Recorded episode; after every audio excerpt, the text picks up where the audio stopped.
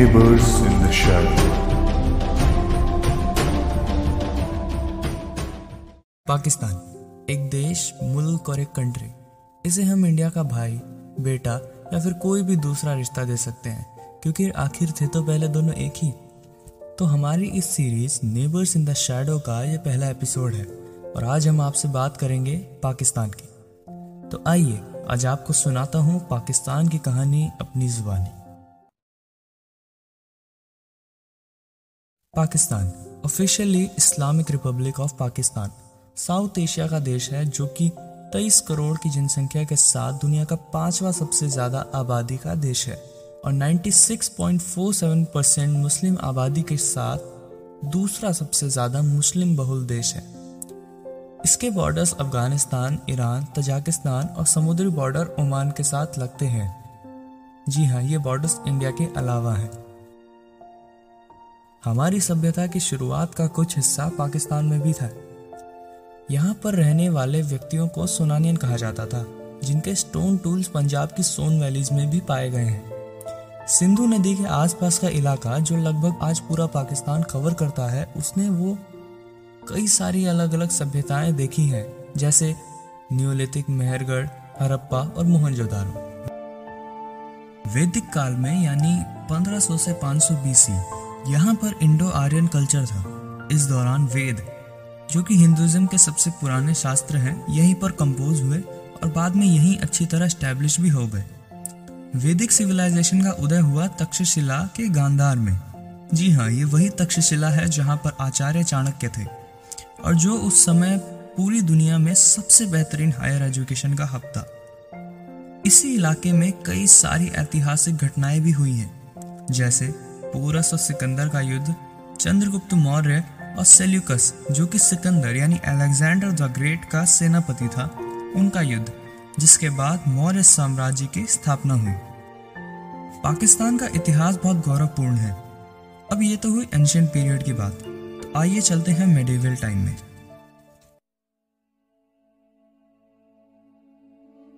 अरब शासक मोहम्मद बिन कासिम ने सिंध पे 711 बीसी में कब्जा कर लिया। और पाकिस्तान के ऑफिशियल क्रोनोलॉजी ये क्लेम करती है कि यही वो टाइम था जब पाकिस्तान की नींव रखी गई। पर पाकिस्तान का कॉन्सेप्ट अभी नहीं आया था। इसके बाद लगभग तेरहवीं शताब्दी तक इस रीजन में इस्लाम का प्रचलन हुआ। सूफी मिशनरीज ने यहाँ हिंदुओं और बुद्धिस्ट जनता को मुस्लिम बनाने में एक बड़ा रोल प्ले किया। इसके बाद धीरे धीरे कई सारे मुस्लिम शासकों ने इस रीजन पर राज किया, जिनमें शामिल थे मोहम्मद गजनवी, मोहम्मद गोरी, लोधी और मुगल्स। 1940 में जब पाकिस्तान का प्रस्ताव पारित हुआ था, तब भी इस कोई महत्व नहीं था कि इस प्रस्ताव में पाकिस्तान शब्द है कि नहीं। तो एक मायने में पाकिस्तान का जन्म उसकी कल्पना से पहले हो गया था। पर यह भी क्लियर नहीं था कि पाकिस्तान इंडिया ना होने के अलावा और क्या होगा। और फिर भी मोहम्मद अली जिन्ना, जो पाकिस्तान के पहले गवर्नर जनरल थे, उन्होंने 11 अगस्त 1947 को पाकिस्तान की संविधान सभा की इनाग्रल स्पीच में जो कहा, उससे ऐसा ही लगता है कि वह पाकिस्तान को एक ऐसा देश बनाना चाहते थे, जो कि भारत, यानी इंडिया की एक हूबहू कॉपी हो। वो एक सेक्युलरिस्ट थे, लेकिन उन्होंने खुद को कम्युनल इश्यूज़ में फंसा हुआ पाया। और पाकिस्तान को एक मुस्लिम नेशन के तौर पर इस्टेब्लिश करने में भी कई सारी प्रॉब्लम्स थी और कई सारे सवाल थे। जैसे कि उन मुसलमानों का क्या होगा जो पाकिस्तान नहीं जाना चाहते हो? क्या आप उनको उसी जगह छोड़ देना चाहेंगे जिन्हें जिन्ना साहब एक हॉस्टाइल टेरिटरी कहते हैं? दूसरा, कि अगर इस्लाम की बुनियाद पर राष्ट्र निर्माण या नेशन बिल्डिंग होती है तो पाकिस्तान और उससे भी ज़्यादा इस्लामिक अफ़गानिस्तान के बीच में बॉर्डर्स क्यों हैं? भाई, दो इस्लामिक देशों को तो साथ में ही होना चाहिए। तीसरा, जब आप इस्लाम की बात कर रहे हैं तो आप किस इस्लाम के स्कूल की बात कर रहे हैं किस मदरसे की बात कर रहे हैं, ये क्लियर नहीं था। इन सब सवालों के बावजूद भी धर्म ही एक सबसे मुख्य कारण था जिसने पार्टीशन को एक मोमेंटम प्रोवाइड किया और पार्टीशन में वाइटल रोल प्ले किया। लाहौर रिजोल्यूशन के बाद से पाकिस्तान का आइडिया पक्का होने लगा। और 1942 में जब कांग्रेस को जेल में डाल दिया गया तो इस आइडिया को एक सर्टेन मोमेंटम मिल गया। और सिक्सटीन अगस्त 1946 यानी 16 अगस्त 1946 को, जब जिन्ना, मोहम्मद अली जिन्ना ने डायरेक्ट एक्शन का ऐलान कर दिया, उसके बाद सड़कों पर एक दूसरे के खिलाफ दोनों धर्मों में भारी संख्या में हिंसा हुई। सड़कों पर लोग आ गए, लोगों के गले काटे गए, कई लोग मारे गए। कई सारी सामानों का नुकसान हुआ, कई लोगों का नुकसान हुआ। कितने परिवार उजड़े, ये एक भयानक मंजर उस समय देखने को मिला। और इन सभी समीकरण और घटनाक्रम के बाद आखिरकार फाइनली 14 अगस्त 14 अगस्त 1947 1947 को पाकिस्तान एक अलग नेशन के रूप में इस्टेब्लिश हो गया। तो अब बात करते हैं मॉडर्न पाकिस्तान की इकोनॉमी की। पाकिस्तान की इकोनॉमी 1.25 के करीब ट्रिलियन डॉलर्स के साथ दुनिया की तेईसवीं सबसे बड़ी इकोनॉमी है in terms of purchasing power parity यानी पीपीपी और 284 बिलियन डॉलर्स के साथ बयालीसवीं सबसे बड़ी इकोनॉमी है जीडीपी यानी ग्रॉस डोमेस्टिक प्रोडक्ट के मामले में। इकोनॉमिस्ट के हिसाब से पाकिस्तान पहले मिलेनियम तक दुनिया की वेल्दियस्ट रीजन में से एक था। पर यह एडवांटेज एटीन सेंचुरी के बाद छूट गया क्योंकि चाइना और वेस्टर्न यूरोप के काफ़ी सारे देश आगे निकलने लगे। पर पाकिस्तान अभी भी एक डेवलपिंग कंट्री है और उन 11 देशों में से एक है जिनके ट्वेंटी फ़र्स्ट सेंचुरी के एंड तक सबसे बड़ी इकोनॉमी बनने के सबसे ज़्यादा आसार हैं और जिनमें सबसे ज़्यादा इस चीज़ का पोटेंशियल भी है। तो जब आप लोग हमारे साथ यहाँ तक जुड़े हुए हैं, आप लोगों ने हमारी बातें सुनी तो आप लोगों के लिए कुछ बोनस तो बनता है ना। तो हम अब आपको बताने जा रहे हैं कुछ ऐसे अमेजिंग फैक्ट्स जिनके बारे में शायद आपने ना ही सुना हो, पाकिस्तान के बारे में। तो एक एक करके देखते हैं कि ये फैक्ट्स आखिर है क्या।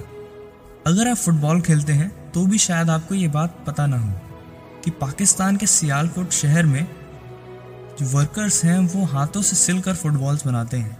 और एक रिपोर्ट के मुताबिक दुनिया की 40 परसेंट से ज़्यादा फुटबॉल जो है, वो सियालकोट में ही बनती हैं। क्या आप जानते थे? दो पाकिस्तानी भाई, बसित फ़रूक अलवी और अमजद फ़रूक अलवी, ने ब्रेन वायरस बनाया था 1986 में, जिसने आई बी पीसी को टारगेट किया था। ये वायरस दुनिया का पहला कंप्यूटर वायरस था। आपको ये बात जानकर शायद हैरानी हो कि पाकिस्तान दुनिया का पहला इस्लामिक देश था जिसने न्यूक्लियर पावर को अटेन किया। पाकिस्तान के पास दुनिया का सबसे बड़ा कैनाल बेस्ड इरिगेशन सिस्टम है। जी हाँ कैनाल बेस्ड इरिगेशन सिस्टम मतलब कि जो नहरों के द्वारा जो खेतों की सिंचाई की जाती है, उसको हम कैनाल बेस्ड इरिगेशन सिस्टम कहते हैं। इस्लामाबाद, पाकिस्तान की राजधानी, पाकिस्तान की कैपिटल दुनिया की दूसरी सबसे सुंदर राजधानी है। मैं जानता हूँ कि ये फैक्ट तो आपको बिल्कुल ही नहीं पता था। बेनज़ीर भुट्टो, पाकिस्तान की फॉर्मर प्राइम मिनिस्टर जो कि पहली महिला प्राइम मिनिस्टर थी पाकिस्तान की पहली महिला प्राइम मिनिस्टर थी किसी भी और मुस्लिम देश में से एक ही। है ना एक अमेजिंग बात। अब आपने मलाला यूसुफ जाय का तो नाम सुना ही होगा। इन्हें 2014 में तालिबान के अगेंस्ट मूवमेंट करने के लिए नोबल पीस प्राइज मिला था। ये भी पाकिस्तान की हैं। तो आप सोच सकते हैं कि पाकिस्तान जैसे एक, जहाँ पर इतना ज़्यादा वायलेंस है, इतना टेररिज्म है, फिर भी वहाँ पर भी ऐसे लोग हैं जिनको पीस पसंद है। जिनको नोबल पीस प्राइज़ मिल रहा है तो आप इस बात से अंदाज़ा लगा सकते हैं कि कुछ लोगों की वजह से पूरे देश का नाम खराब करना सही नहीं है। चलिए बढ़ते हैं अगले फैक्ट की तरफ़। तो अगला फैक्ट है तो पाकिस्तान में दुनिया का सबसे ऊँचा पोलो ग्राउंड है, जो कि सैंतीस सौ, यानी 3700 मीटर्स की ऊंचाई पर स्थित है। इसकी शुरुआत करी थी बाल्टी प्रिंस अली शेर खान ने। तो हमारी series neighbours in the shadow का ये पहला एपिसोड का पहला पार्ट है। क्योंकि मैं जानता हूँ कि कई सारे ऐसे भी पहलू हैं जिनके बारे में आज हमने डिस्कस नहीं किया है। तो पाकिस्तान से जुड़े उन सारे पहलुओं को हम डिस्कस करेंगे अपने अगले पार्ट में। तो मिलते हैं तब तक के लिए आप हमें ज़रूर बताएँ कि आपको कौन सा पार्ट सबसे ज़्यादा पसंद आया। तो अपने वैल्यूबल फीडबैक्स ज़रूर कमेंट सेक्शन में दें और हमको बताएँ कि आपको हमारी जानकारियाँ कैसी लगी और आप उस दूसरे पार्ट में किन किन पहलुओं के बारे में जानना चाहते हैं? तो मिलते हैं आपसे अगले पार्ट में।